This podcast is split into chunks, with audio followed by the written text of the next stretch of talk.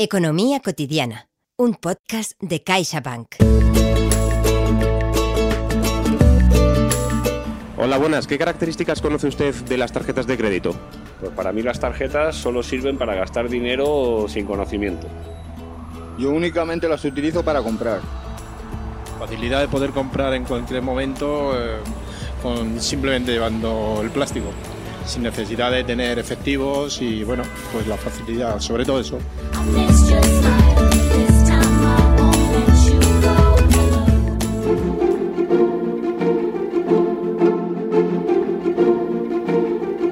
Hola, ¿qué tal? ¿Estás ahí? Gracias por darle al play. Yo soy Iván Pachi y te doy la bienvenida a un nuevo episodio de Economía Cotidiana.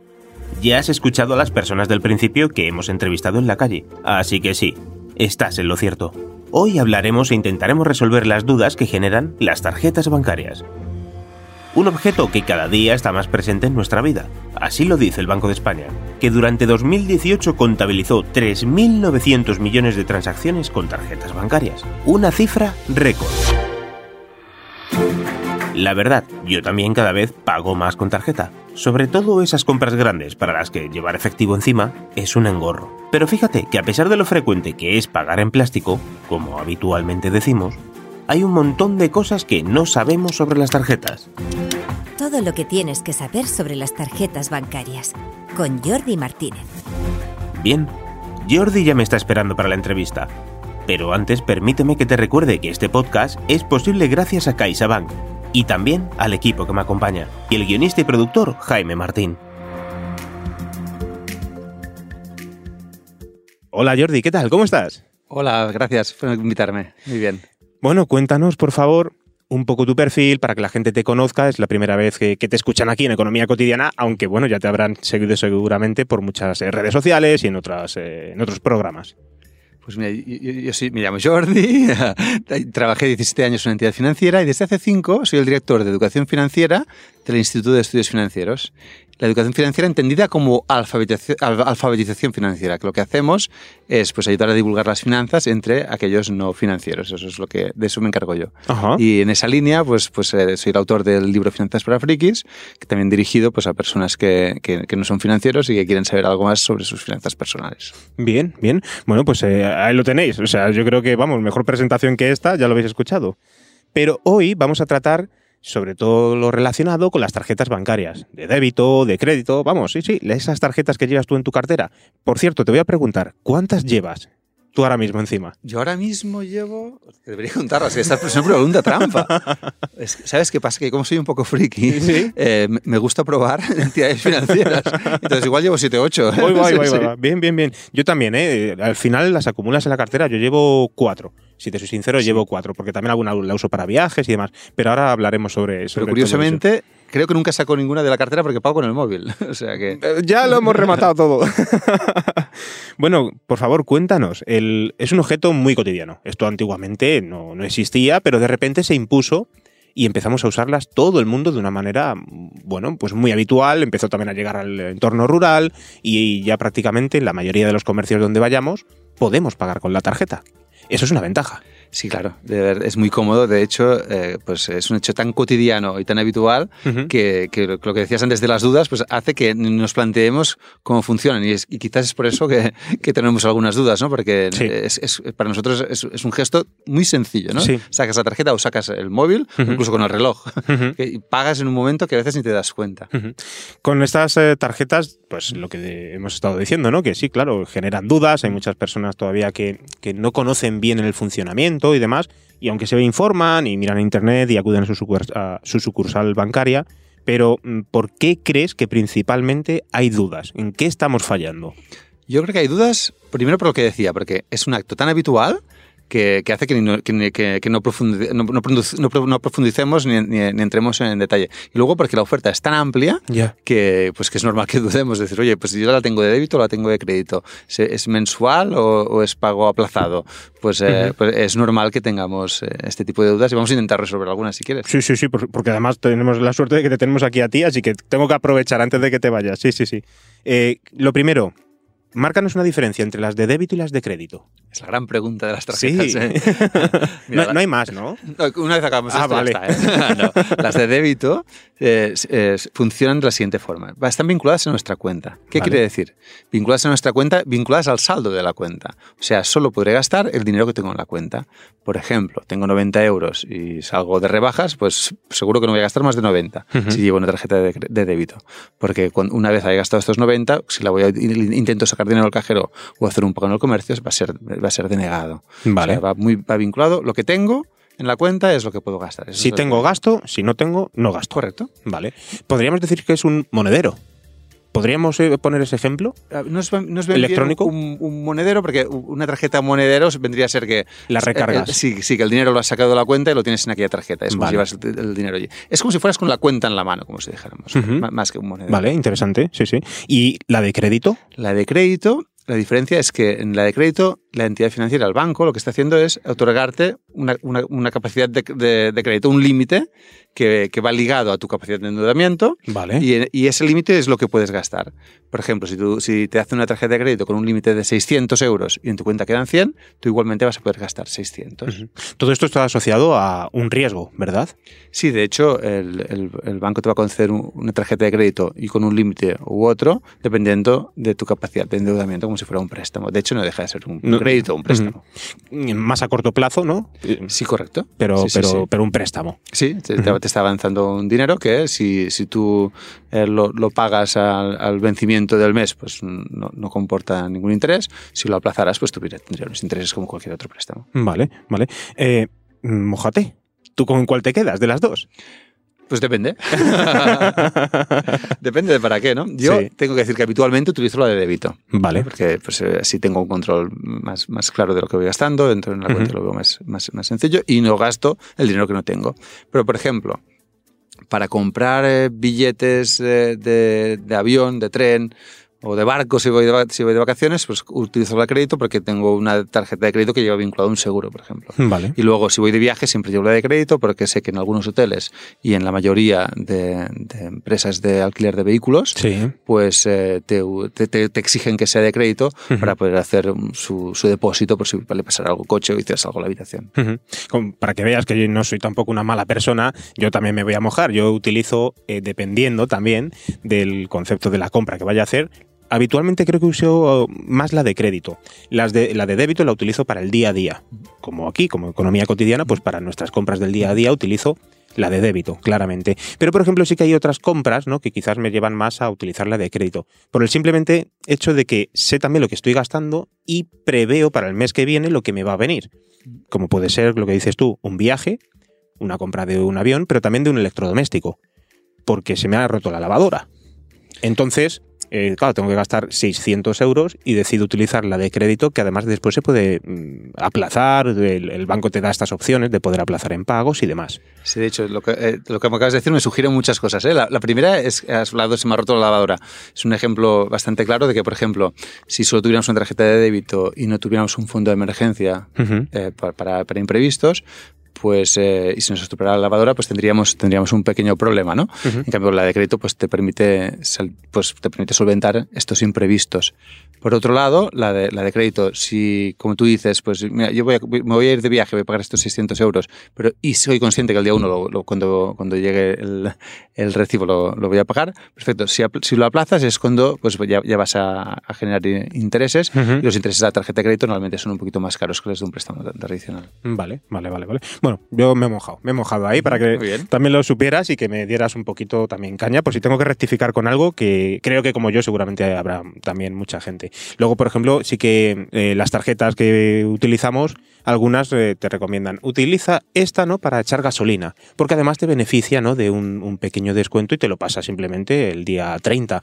A mí me parece muy cómodo, por ejemplo. Sí, de hecho, pues para incentivar el uso de las tarjetas, pues, pues hay un montón de promociones o incluso hay pues gasolineras que tienen la suya propia para que vayas a repostar allí y como un premio de fidelización, pues te hacen descuento en el carburante, por ejemplo. Sí.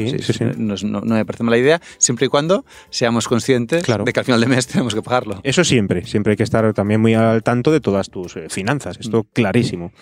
Te voy a dar un dato, ¿vale? Sobre todo esto que estamos hablando. Según el Banco de España, el año pasado había en nuestro país alrededor de 83 millones de tarjetas. Esto sale aproximadamente a casi 2 tarjetas por ciudadano. Pues tú y yo superamos la media. Bueno, ¿tú qué dirías, Jordi? ¿Qué hay más? ¿De crédito o de débito? Esa me la sé. Esta se la... bien, bien. Hay más de débito, hay más de débito. ¿Sí? Sí. Y, sí, también por lo que decíamos, ¿eh?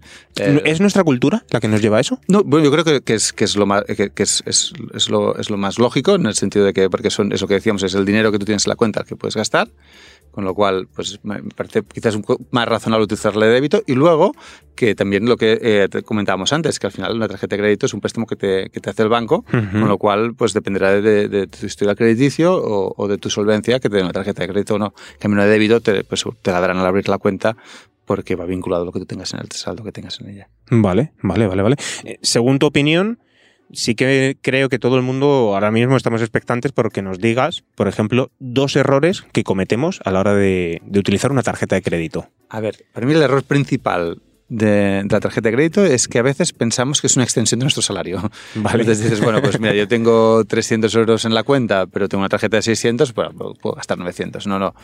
Que el día 1 llega y va a venir el recibo con aquello, con lo cual se te va a descontar de la cuenta. Para mí este es el error principal. Uh-huh. Y el otro es no plantearse antes qué vas a hacer con aquel gasto, ¿no? O sea, lo que decía, si tú gastas el dinero, te llega el día 1 y no tienes suficiente, lo vas a tener que aplazar con los costes que esto te va a suponer. Claro. Para mí esto sería lo principal. Uh-huh.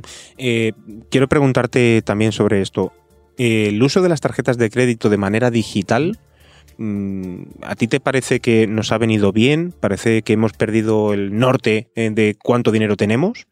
A ver, hay una reflexión que siempre hago, que es que cuando tú sacas el dinero del bolsillo, por ejemplo, yo hoy he venido en taxi, ¿sí? Y he sacado un billete de 20 y se lo he dado al taxista que me ha dado el cambio. Uh-huh. ¿Tienes concepto de...? La conciencia de que mi dinero se ha ido a las manos del taxista, sí, así inmediato, me ha dolido.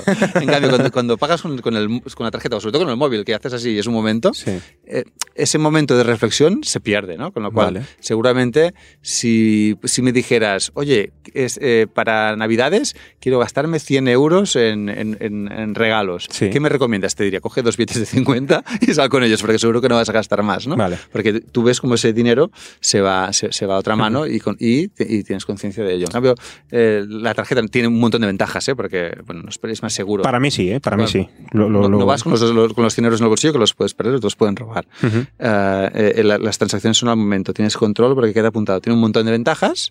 Lo único inconveniente es este, ¿no? Que la conciencia, claro, de que estás pagando, pues es cuestión de planteárselo, ¿no? Decir, oye, que tengo que tomar conciencia de que cuando estoy pagando con la tarjeta de crédito es exactamente lo mismo que cuando estoy sacando un billete de mi bolsillo. Pasaba por una cuestión también cultural y de educación, que quizás debemos transmitir también a los más pequeños, ¿no? De que el conocimiento material del dinero también debe de ser tanto en plástico y de manera digital como cuando lo tienen en la mano. Creo que, al menos es mi opinión, ¿no? Que pasa por ese conocimiento. Sí, correcto. De hecho, tomar conciencia de que el dinero se va no solo cuando... Porque yo creo que a la larga habrá menos dinero en efectivo. Claro. Con lo cual es importante. Y sobre todo los chavales que utilizan una tablet o el móvil y se bajan una app que es gratis, pero que luego hay compras dentro del móvil que son de 0,99 y a veces no se dan cuenta. No se dan cuenta, claro. Y son los padres los que cuando ven la factura del móvil dicen, oye, ¿qué ha ocurrido aquí, no?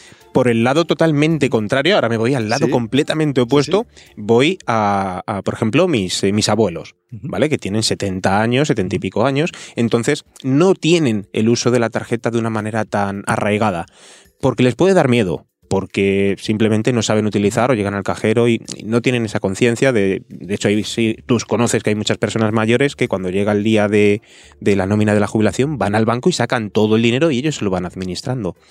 ¿Qué consejo le podemos dar para que se fíen de estas tarjetas? A ver... De los abuelos, hay una cosa que podemos aprender, es que cuando sacan el dinero, al menos mi abuela lo que hacía es lo separaba en sobres, sí, y tenía un sobre para la comida, un sobre, y al final estaba haciendo un presupuesto personal sin que nadie se lo hubiera explicado, ¿no? Y eso lo hemos perdido. Sí. Pero qué bonito era, ¿eh? Sí, bueno, y qué útil, y eso te permite llegar mejor a final de mes y ahorrar.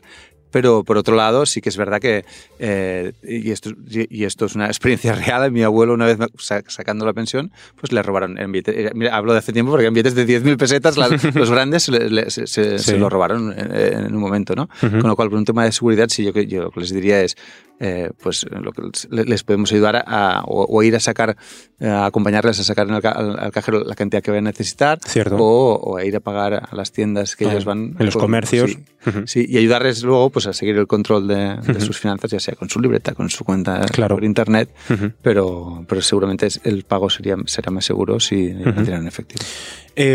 Saliendo un poco de esto, ¿qué gastos tiene una tarjeta de débito y de crédito? Porque todo el mundo tenemos un concepto a veces equivocado sobre todos estos gastos. Hay mucha gente, ¿no?, que parece que dice, bueno, es que los gastos tal y demás, pero realmente si te pones a valorar lo que cuesta una tarjeta y todos los servicios que te da, pues depende mucho de la tarjeta, claro. de la entidad y lo que decíamos al principio, hay muchas dudas porque hay muchas tarjetas, ¿no? Vale. Y al final, pues lo que es importante es pues preguntar en tu banco, tu tarjeta cuánto vale, uh-huh. cuánto vale la emisión, cuánto vale la renovación, cuánto vale cuando sacas en el cajero uh-huh. y ver qué ventajas te da a cambio, ¿no? Y entonces poder comparar y valorar.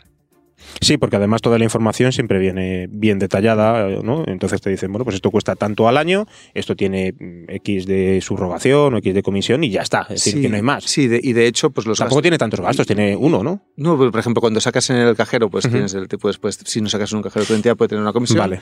Y si sacas en efectivo con una tarjeta de crédito, uh-huh. también vas a pagar una comisión más los intereses de este crédito, que no deja de ser un crédito.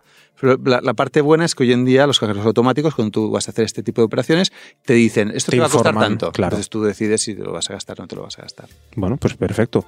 Y por último, ¿qué te parece si terminamos con algunos consejos para hacer un uso responsable de la tarjeta? Creo que ya hemos dicho antes uno, ¿no?, en relación con las compras por internet y también de tenerlo todo muy controlado, pero seguro que tú tienes muchos más porque, vamos, a mí me tienes aquí anonadado. Bueno, cosas que hayamos dicho, lo de tomar conciencia de que cuando pagamos con la tarjeta, el dinero está saliendo del bolsillo, igual que cuando yo le he pagado esta mañana al taxista. Sí.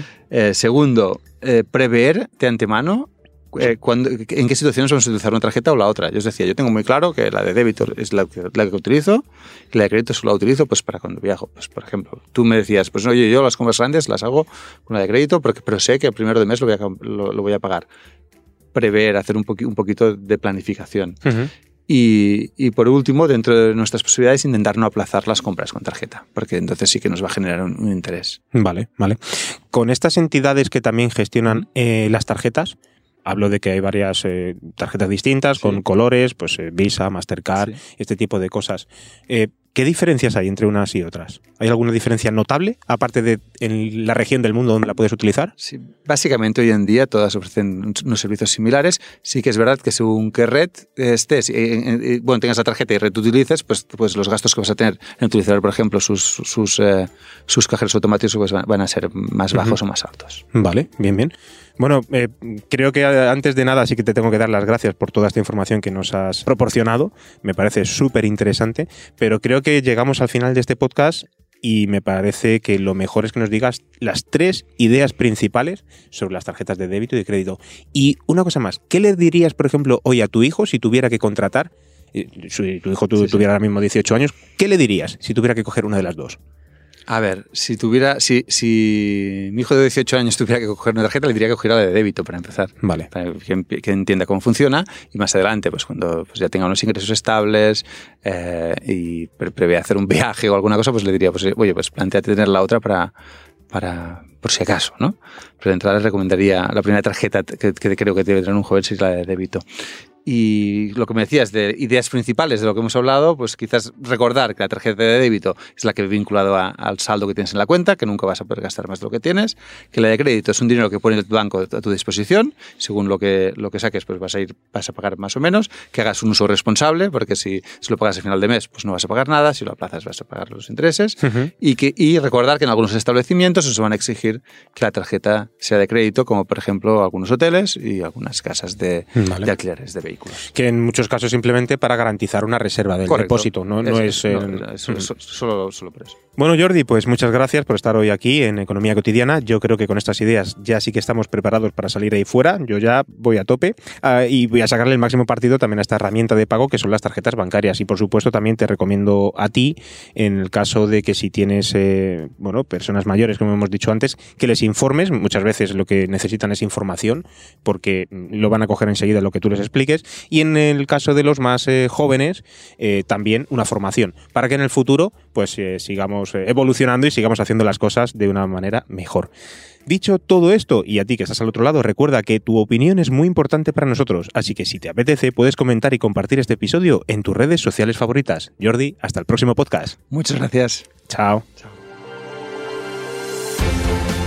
Y en el próximo episodio...